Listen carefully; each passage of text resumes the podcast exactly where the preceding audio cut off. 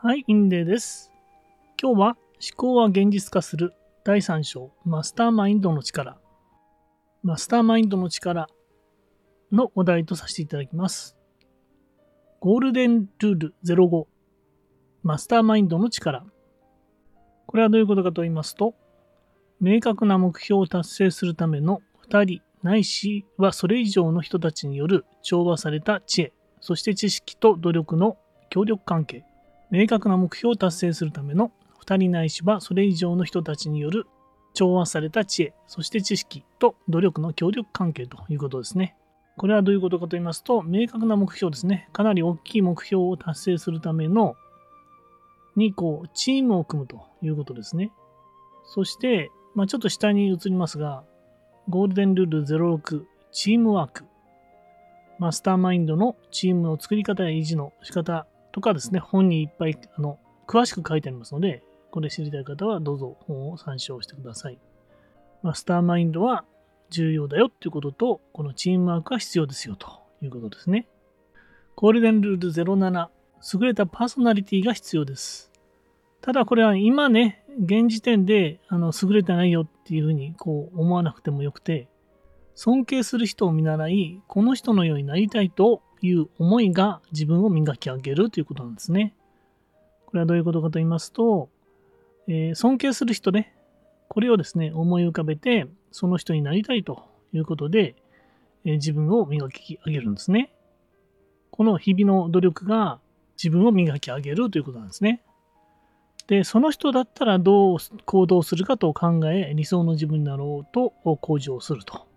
この人だったらどうするだろうかと。その人だったらどう行動するかと考え、理想の自分になろうと自分を向上させるということですね。で、ここでですね、思い出したのがですね、複利で伸びる一つの習慣、ジェームス・クリア式。この中で、複利で伸びる一つの習慣の中で、結果ベースの習慣とアイデンティティベースの習慣っていうのがあるんですね。これは結果ベースの習慣だと、アイデンティティ、自分はこういう人っていうのはもう固定されていて、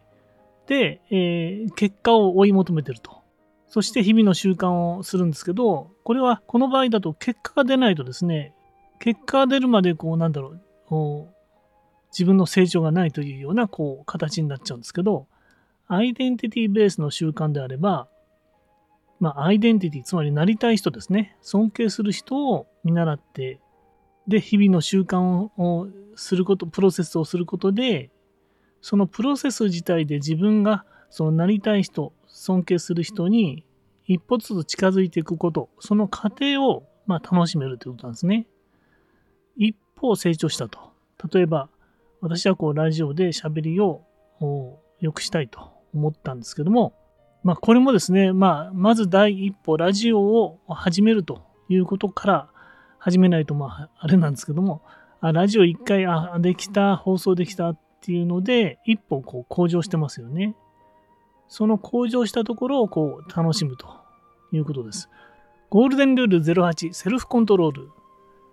これはどういうことかと言いますと、まあ自分をね、コントロールするということですね。完全にコントロールできる一つのことは思考だというふうに言っておりますね。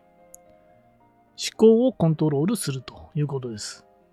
明確な計画に裏付けられた目標の中に自分を没頭させることというふうにありましたね。まあ、明確に計画して、その計画の一つをですね、一部をコツコツとこなすと、まあ、そこに没頭するっていうことが大切だというふうになってますね。明確な計画に裏付けられた目標の中に自分を没頭させることというふうにありました。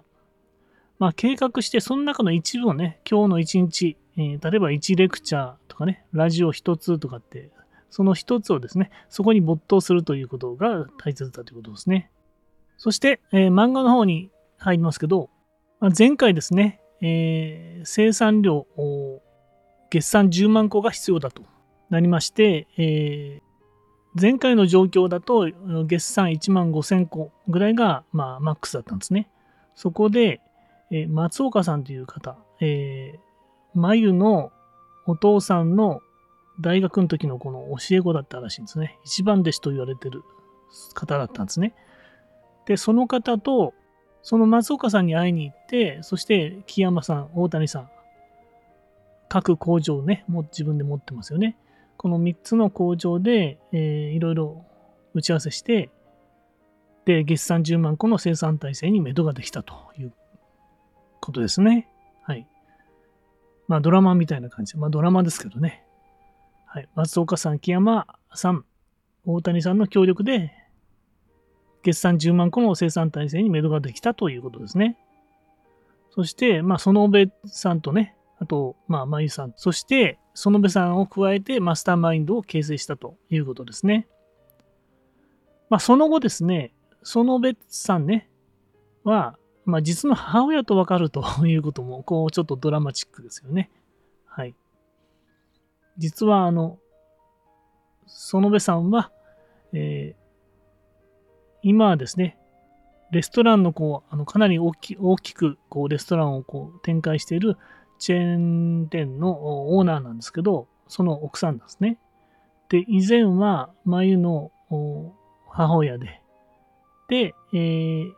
なんかおばあさんに追い出されたとか、そういう話がありまして、まあ、運命の再会ということでした。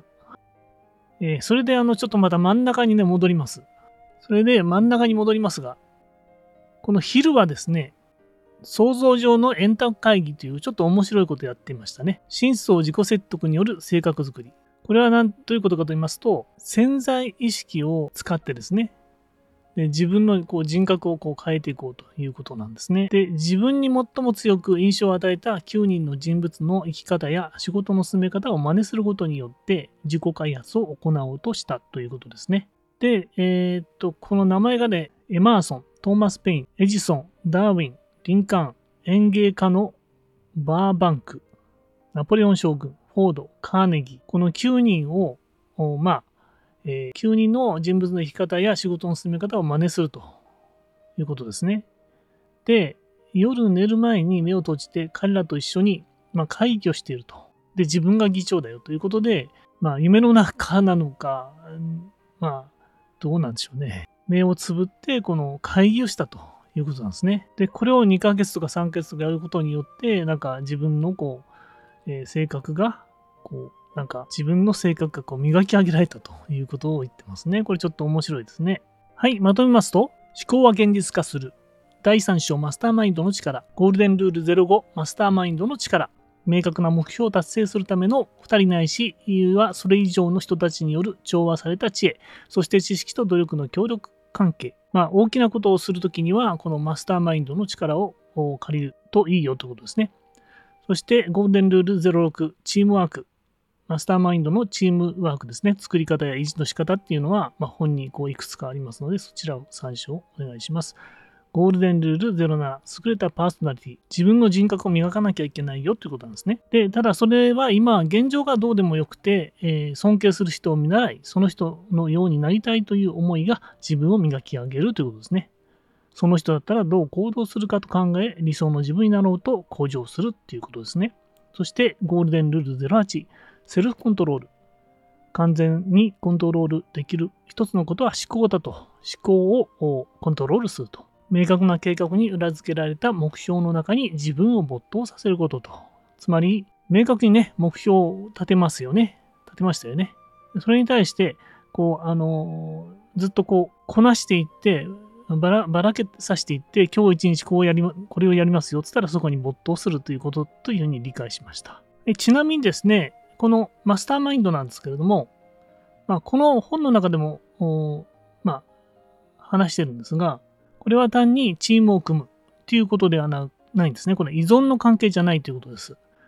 一人一人ですね。この松岡さんも、木山さんも、大谷さんも、まあ、園部さんもね、みんな一人一人あの自立してるんですね。まあ、工場をちゃんとねあの、自分たちでやってますよね。自立した関係の中で一つのプロジェクトでこうまとまっていくと、大きいことをやりましょうということなんですね。これが、例えば依存関係ののとは話は違うんですね、チームワークは。例えば営業はあなたで設計は私みたいなでそのチーム組みましょうっていう依存関係になっちゃうと、えー、営業がね例えば業績いい時はいいんですが業績悪くなったら、まあ、責任のこうなすり合いとかになっちゃってねなかなかうまくいかないっていうふうによく言われますよね。ですから、まず自分が自立して、えー、自分一人でちゃんとね、結果出るようになったらですね、今度、一つのプロジェクトがあったら、自立した同士があの一緒になってね、あの一緒に仕事して、そして、でそれ終わったらまた、あの解消する、うん、解散するみたいな、そういう関係がいいよっていうふうに習ってますね。はい、今日は以上です。最後にですね、えー、私あのメルマガを始めております。こちらではオンラインビジネスに関することをですね、あの定期的に配信してますので、ぜひですね、無料ですので、ぜひ気軽にご登録ください。今ではオンラインコースをプレゼントしておりますので、えー、ご確認お願いいたします。はい、以上です。インディアンのゆきでした。ありがとうございました。